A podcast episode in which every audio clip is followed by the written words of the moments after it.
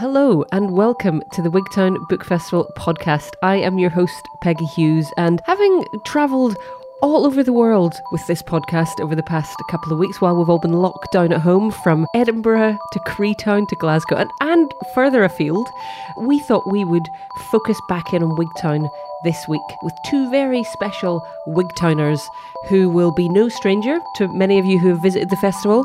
Uh, Shaun Bythell of The Bookshop and author of several books about the bookshop and the town, and Renita Boyle, who is the storyteller in residence for the festival. First up, we hear from Shaun. Shaun is the proprietor and bookseller at The Bookshop, which is Scotland's biggest second-hand bookshop. But he's also the author of two books so far Diary of a Bookseller and Confessions of a Bookseller, which came out in 2019.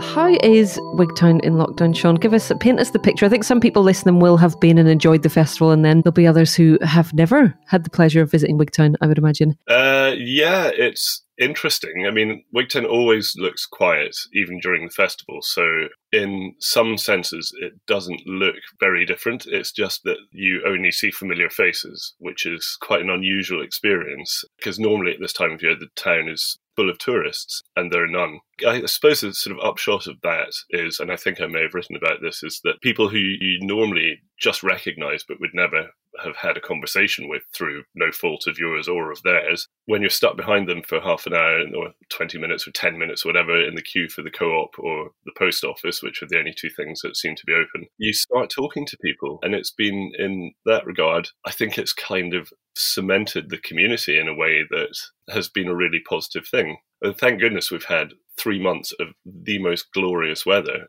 and there's lots of green space in and around Wigtown. So uh, I don't think anybody feels too trapped. We've been really lucky. It does strike me as a, a remarkably lovely place to have to endure such a weird time for the yeah, universe. It, it is funny when you do bump into people and start chatting to them about things. One thing that everybody always says is, God, I'm glad we're locked down here. But then most people probably say that about their home. But I, I suppose we are lucky in as much as that we have nearly all have gardens so how's it been then? So in terms of the shop, obviously has been closed to, um, let's say, the people who normally populate your books, Shaun. I've read your lovely piece that I would encourage everyone to read on the Wigtown Book Festival website. But just for those that haven't yet read it, there's a remarkable sort of admission from you in that piece.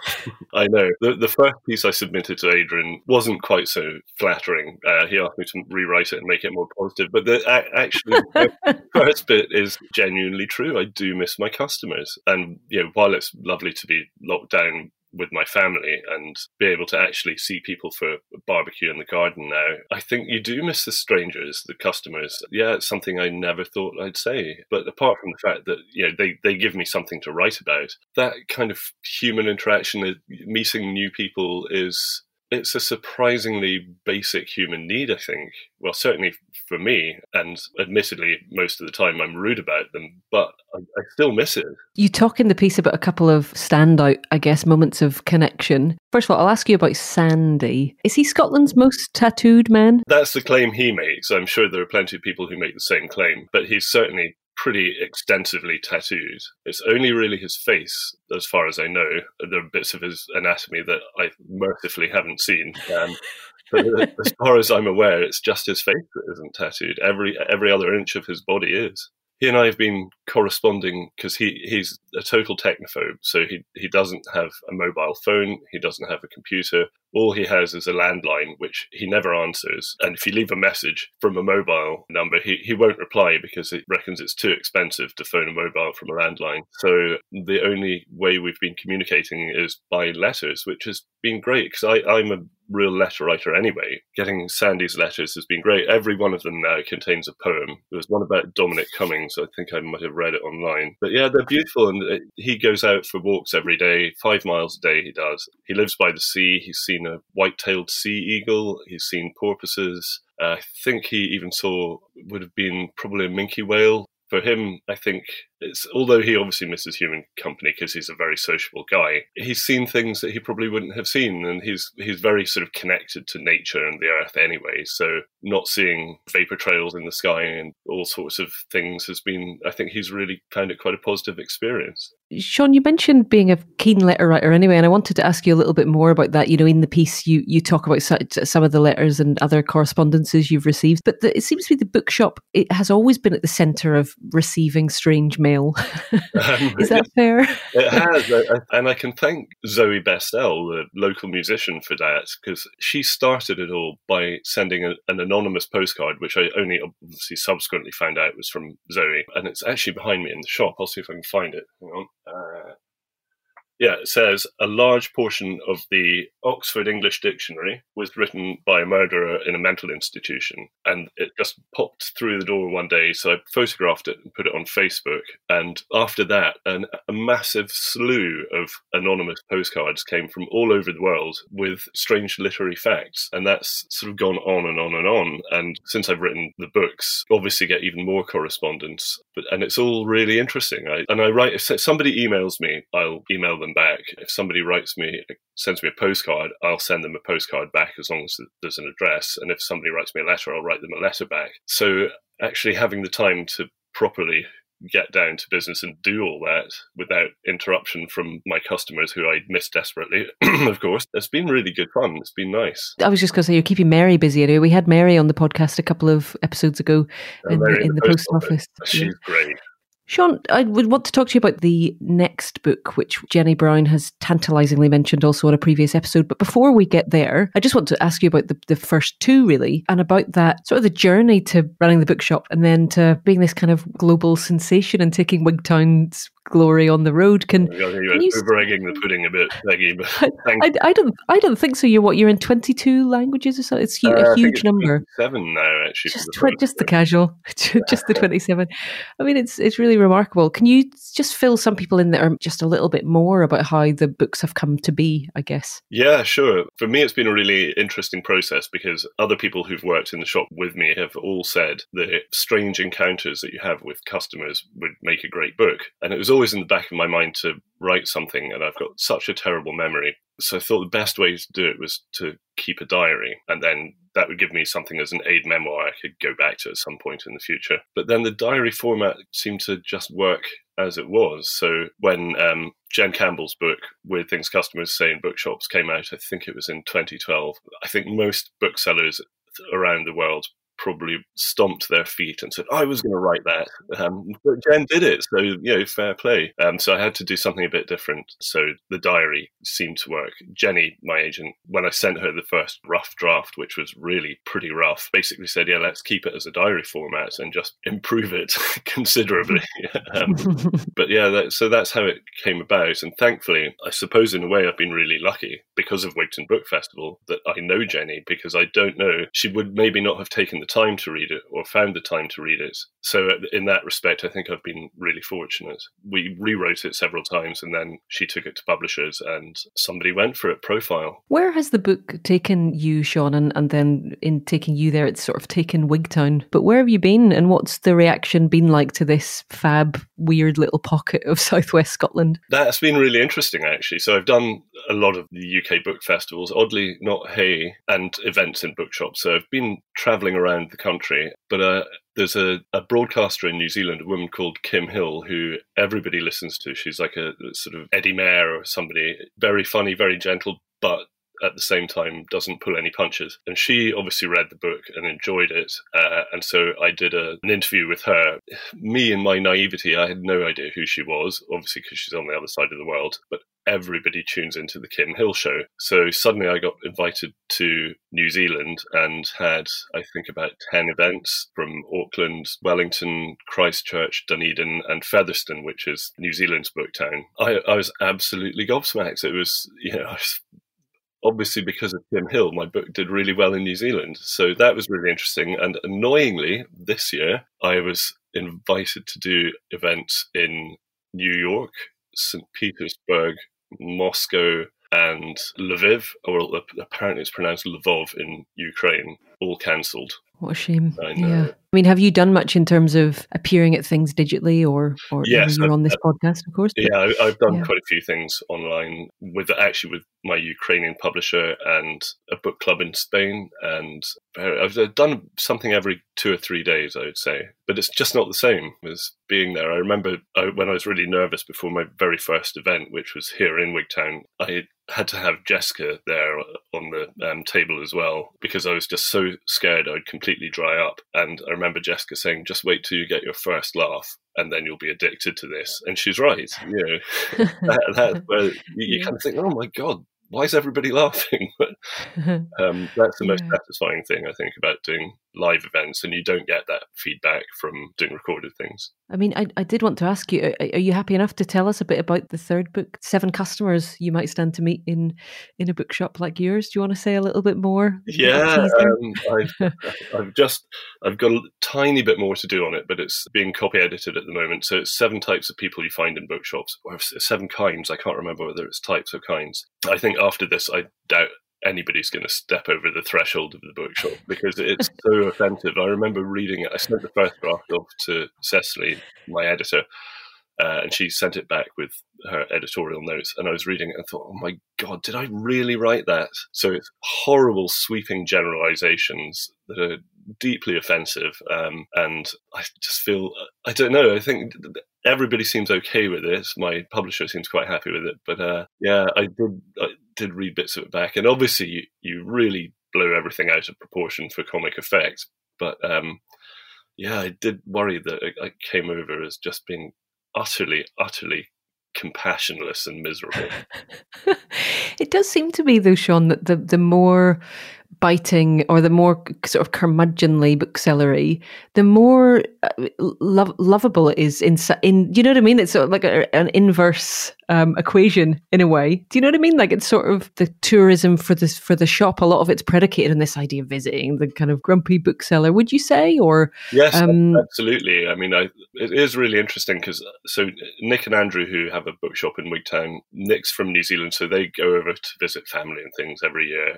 Nick very kindly said that I'd sort of more or less put Wigtown on the map in New Zealand, and that everybody knows about it, which was really unnecessarily generous of him. But um, we have had a lot of customers customers who've come to the shop because they've read the book and from all over the world. And a lot of them, when they come to pay, you know, they don't announce themselves. Some of them do, I suppose, but most of them don't announce themselves as have, being there as being there because they've read the book. But um, inevitably, when they come to pay, they do say, "Yeah, we're not going to say anything we're not we're just going to pay and leave because we don't we don't want you to be ridiculing us in your next books i think secretly quite a few people do want to be in the next book so um, yeah and i keep the diary going every day as well so even during lockdown when there's not much going on i do keep going every day so i've got another potentially four years, I think, of diary on the hard drive. It's just whether or not my publisher wants to publish it. I think they wanted a break, which is why they've asked for the seven kinds of people you find in bookshops, just as something different.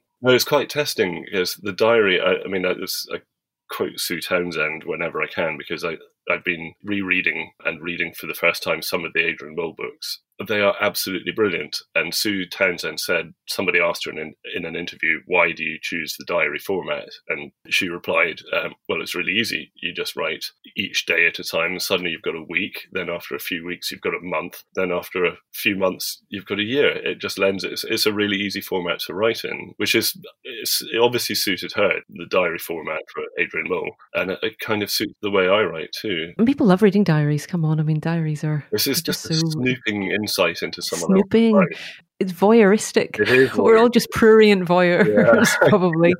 um, I, I, did want to, um, I suppose, just kind of bring us to a, a, a, towards the a close, really, just by asking a little bit more about the bookshop itself during lockdown. I know you've a lot of you, you Wigtown booksellers have been doing sterling work online. Has that been the case for you? Have people been? Have you been busy in that online space? Uh, not in bookselling terms, no.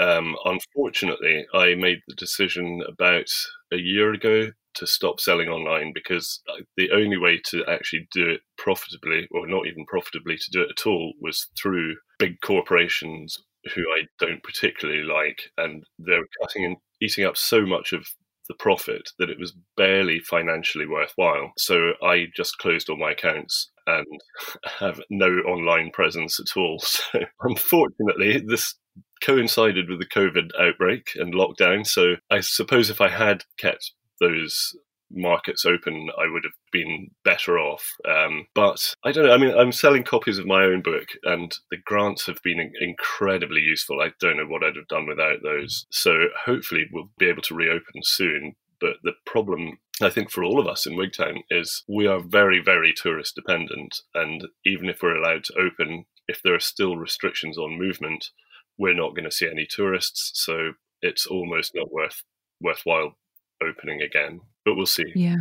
Yeah, we, we will see.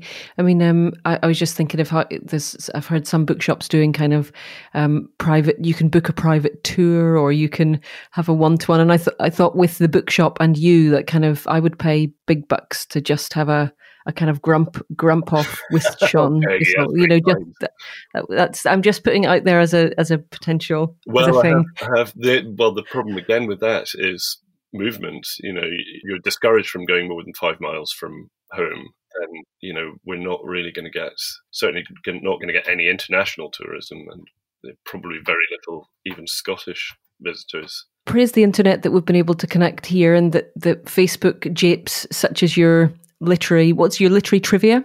Uh, live at five. Um, um, live at five. You know, it's quite funny. I used to, when I first started doing it, I'd get really anxious and um, you know, half an hour beforehand, I'd be picking the questions and thinking of interesting things to say. I just become so cavalier about it that you know, sort of 30 seconds before I go live, I thought, crikey, right, I better find some questions. Um, but it, it, continues. So, so more of this, up with this sort of thing, really. um, and, when when's the um? Do you have any any dates for the book? I think certainly the US edition is going to be in November. So my American publisher of the second book has also bought the rights to the third book. Ah. So I think it's probably going to be the UK edition will probably be around about then as well. So in time, hopefully for Christmas. That's definitely something to look forward to. Thank you so much to Shaun for having a chat with us. Next up is Renita Boyle, who is the storyteller in residence for the Wigtown Book Festival. And Renita generally is just the most cheering person, and I know has been cheering everyone up throughout this lockdown period in Wigtown with her singing and her stories. Uh, so it was lovely to hear more about some of the projects that she's been working on. What's the view for you from this weird lockdown time? Oh my goodness. Well, it is very surreal, isn't it? it also has shown just what a strong community we are, how resilient we are. We've managed to get a bunch of very elderly people online. We sing, I doorstop sing around the town to the families. Tell me more about this doorstep singing. I would like a Renita Boyle to appear on my doorstep and sing. What's that like? It became very clear very soon on that one of the things that people really miss about gathering together, like in churches, is the ability to sing together and also just having contact with each other. So I started to find out when birthdays were amongst the messy church families and elderly people. And I'll just, you know, rock up on their doorstep and sing a happy birthday song to them or you are my sunshine or something that they appreciate. And there's just a lovely point of contact. Music really brings people together i think I've seen there's a there's a huge rise in popularity for um, choirs over Zoom and things. I think that's absolutely remarkable, and also just the dedication it takes to learn a song when you're apart. Like it's such a, a certain kind of communication it takes to do that. I think. So you've got two, not one but two beautiful initiatives for the Wigtown Book Festival. I'm going to ask you first of all about Funky Folk and Fable. What happens at Funky Folk and Fable? It's just maybe five minute, seven minute story, and it's a folk tale or a fable that is ramped up with rhythm and rhyme, and usually has a silly song embedded in it. So they're quite good for crowd pleasing, or great for kids to participate in. I put it up on Fridays. Funky Folk and Fables are on Fridays at 5 on my YouTube channel, Tell Together Tales and also on the Big Dog Facebook page, courtesy of Wigtown Festival Company. Tell me, what's different for you as a storyteller? It's quite different storytelling with a screen. So it's been very interesting, storytellers bringing their what is essentially a personal, relational skill and stories online. But I think in some ways, storytellers are natural performers. It's just a different way of communicating, I think. I miss the being able to eyeball the people that I'm telling stories with. But I also recognize that there are lots of people who are accessing those stories that wouldn't normally ever get to access me in real life. And so it's a real opportunity to do that. And then schools will be able to plug into those stories. I'm the patron of reading at a school in uh, Renfrew, and their kids, you know, schools are really in a lot of chaos right now.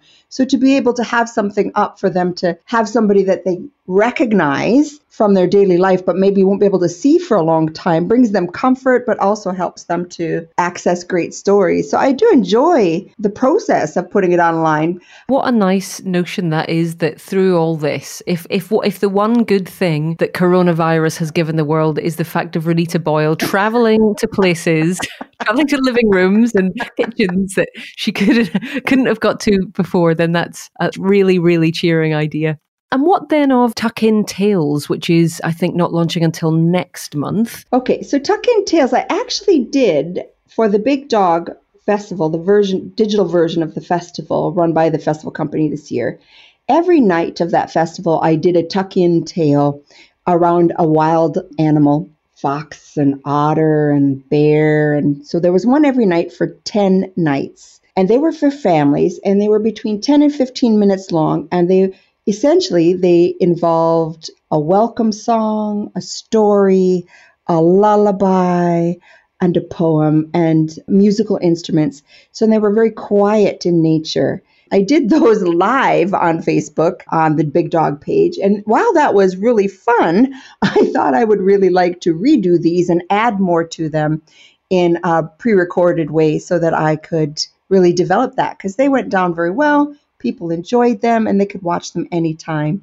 And also because I have an American audience as well, you know, I kind of put it on at the time of night when people in America, their kids might be having a nap. So you can tuck in at night or tuck in at nap time. And actually, quite a lot of elderly people tuck in at nap time too. I have found it really, really. So it's a, mul- a, a multi generational yes. uh, story time experience. How absolutely lovely! And you've just touched on that there that you have a big following in America, and that, of course, to the eagle ear, is not a Wigtownshire accent. Just maybe tell us a little bit about how storytelling found you as a little girl on a farm in Wisconsin. Yes. So I grew up, yep, I grew up on a dairy farm in Wisconsin. So I divided my time in childhood between a farm and a little cabin in the North Woods, basically. My great grandfather was a lumberjack. He learned lots of folk tales, particularly Paul Bunyan stories from his time as a lumberjack. And when he retired, he didn't tell those stories to his kids or his grandkids, but when he retired, he had a slew of great grandchildren, amongst whom I was one and he would tell me those stories. So I learned my love of folk stories and fables from my great grandfather. You know, how you used to have in schools, you would bring something to show and tell. I would always bring my grandfather, and then he would tell. And I think in rural areas, probably still, people are natural born storytellers, and they do pass on their life stories and their skill stories and the fables and the traditional stories. So I grew up in that kind of environment. And I also grew up in a church that really valued the participation of everyone. So if you went to my church, it didn't matter how small you were, you were involved. So I was telling Bible stories in front of hundreds of people by the time I was eight. So I credit both of those kinds of experiences as key to my development as a storyteller. Goodness, that's very young to begin sort of having a big audience at the age of eight. I guess coming from a family of storytellers or a, a, a great grandfather storyteller, that was perhaps came quite naturally, quite early for you. Yes, I think it is quite natural. And I think it's really interesting because I do a lot of training, tale twisters, I call it, in schools. Kids around about up to the, you know, around about the ages of eight are absolutely natural storytellers. I very seldom do I find kids in that age group nervous about standing up and telling a story. And it's absolutely wonderful to watch them go from mimicking you as a storyteller to developing their own style and choosing their own stories to tell and how eager they are to do it. So I think maybe we all are natural storytellers and we grow out of it rather than we have to grow into it. Can you give us a little taster of how you go about training people and teaching people to tell stories? What will be the top, the, the top menu of things that you would want to impart to the listeners of the Wigtown Book Festival podcast? So, one of the things I say is a story finds you. You can find great stories, but sometimes there will be a story that finds you and it'll grab you and you will want to tell it because it resonates with you in some way storytelling although there's performance aspect in storytelling storytelling is actually a relationship that you develop with an audience because it is at the heart of who we are. It is actually the oldest art form. I get quite frustrated sometimes when we think of literacy as reading and writing. Actually storytelling is pre-literacy because it is through communication with somebody else, with the, the stories at bedtime, with the telling of family stories. That's how it's a human. It is a deeply human thing to tell stories to one another. And it's those skills that take us into literacy. In many ways, if you aren't able to learn how to communicate, then it's going to be difficult to learn how to read and how to write. So storytelling is foundational to those later skills, I believe. So when we tell stories in school, I try to do that initially without a book so that they can learn the skills of just standing up in a small group, developing those key skills in how to have eye contact, how to be a good listener, how to speak clearly, how to engage an audience, how to deal with somebody who's fidgeting. They're all really great people skills. I suspect there's quite a lot of fun to be had oh, in yes. combining, well, generally, just generally, um, but also in combining the American fable and the Scottish ones, that there's probably quite a rich mix in there in your sort of story hoard. Do you have any any favourite Scottish folk stories or or fables? I really love the volumes of stories of Theresa Breslin's collection because they're very beautifully illustrated and they're very wonderfully told there's a version of most folk tales of the similar kind in every culture. There's a common thread between all of these. So I really like that. And what I've been trying to do, both in the book festival and where I'm a patron of reading, is to create stories that are easy to perform, easy to, to, because sometimes you find that kids will not engage with a book that has a lot of text while I want them to get to the place where they're really engaging with all these wonderful stories that have been written in you know beauty. Some some kids are working in a second language or they don't have interest. So I what I've tried to do is bring them out of that make them very simple give them sentences to say some rhythm some rhyme in them. And then I'm also doing them in Scots. And what's interesting in working in the Scots, because I'm not a natural Scots speaker, as you can tell, and um, it's a terrible Wisconsin Scot accent, so I won't inflict it upon you. But what's wonderful in the schools is that a lot of Scots children don't feel comfortable actually using their own language. And so I've often thought, well, it's a real negative that I have such a strong American accent, even though I really love Scots. But actually, in the school where I'm working, it's a real positive because I can say, look, if I can do this, I've lived in Scotland now for 35 years. And if I can love your language, you can love it and use it too. And that's been wonderful. So I, I did the story of the mitten, which is actually a, a Russian folk tale and I did it in Scots as well. The kids had the chance to do it either in English or in Scots, and one little group of girls decided to do it in Scots. And then they performed it all over the school, and it was so wonderful. And the pride in their faces that they had, for the first time ever, done a story in their own language was quite amazing. Of course, you say, you know, you're new to Scots and everything, but I happen to know that your beautiful little poem won the Scots category of the Wigtown Poetry Competition. Mm. 2016, 2017, something, like, something that. like that. That must have all, for you, have been quite a special thing. Actually, it was very emotional for me because I've lived here a long time. I know it sounds strange, but I actually think quite a lot in Scots because I'm surrounded by it all the time. I'm married to a Glaswegian. I always thought, well, if I'm not Scots, maybe I shouldn't even endeavor. But I have a lot of Scots speaking friends who are really encourage people to embrace Scots. That poem came out of Rab Wilson actually insisting that I send all my emails to him in Scots and you know, all sorts of things. And so I had a I had a go at a small Scots poem, and when it won, I actually cried because I think it really affirmed the dual nature of my life. I am Scots in many ways. I am a I'm a resident here, but I am also a citizen here. I've lived here longer than I've lived in America, and it affirmed that part of my experience that yes, you know, I belong here. This is my people too. This, you know, I have a vested interest here. And so I actually wrote it in both in both my tongues, in English and in Scots. And the process of doing it in both was fascinating because like the, the poem actually ends on and let it in Scot Scots it's, it ends on and let it greet, which is not the same as and let it weep you know? And I love Scots because it's such a, I, I find it's a great language for lament and contempt. You know, it's a very passionate language, and the, some of the words just, you feel them in your heart and in your spirit like you would if you were listening to a Celtic instrument like the pipes or the, there's just something about it that goes all the way through you, the language and the music of this country. Thank you so much to Renita.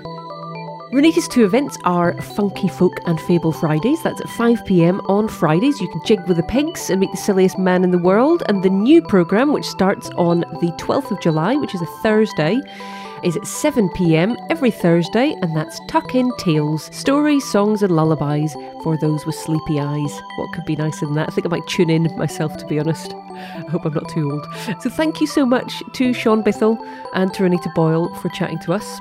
Thank you so much to you, though, for tuning in wherever you are in the world, whether that's Wigtown or somewhere a little bit further afield. It's been lovely to be with you this week, and we will look forward to joining you again next week. In the meanwhile, take good care Bye bye.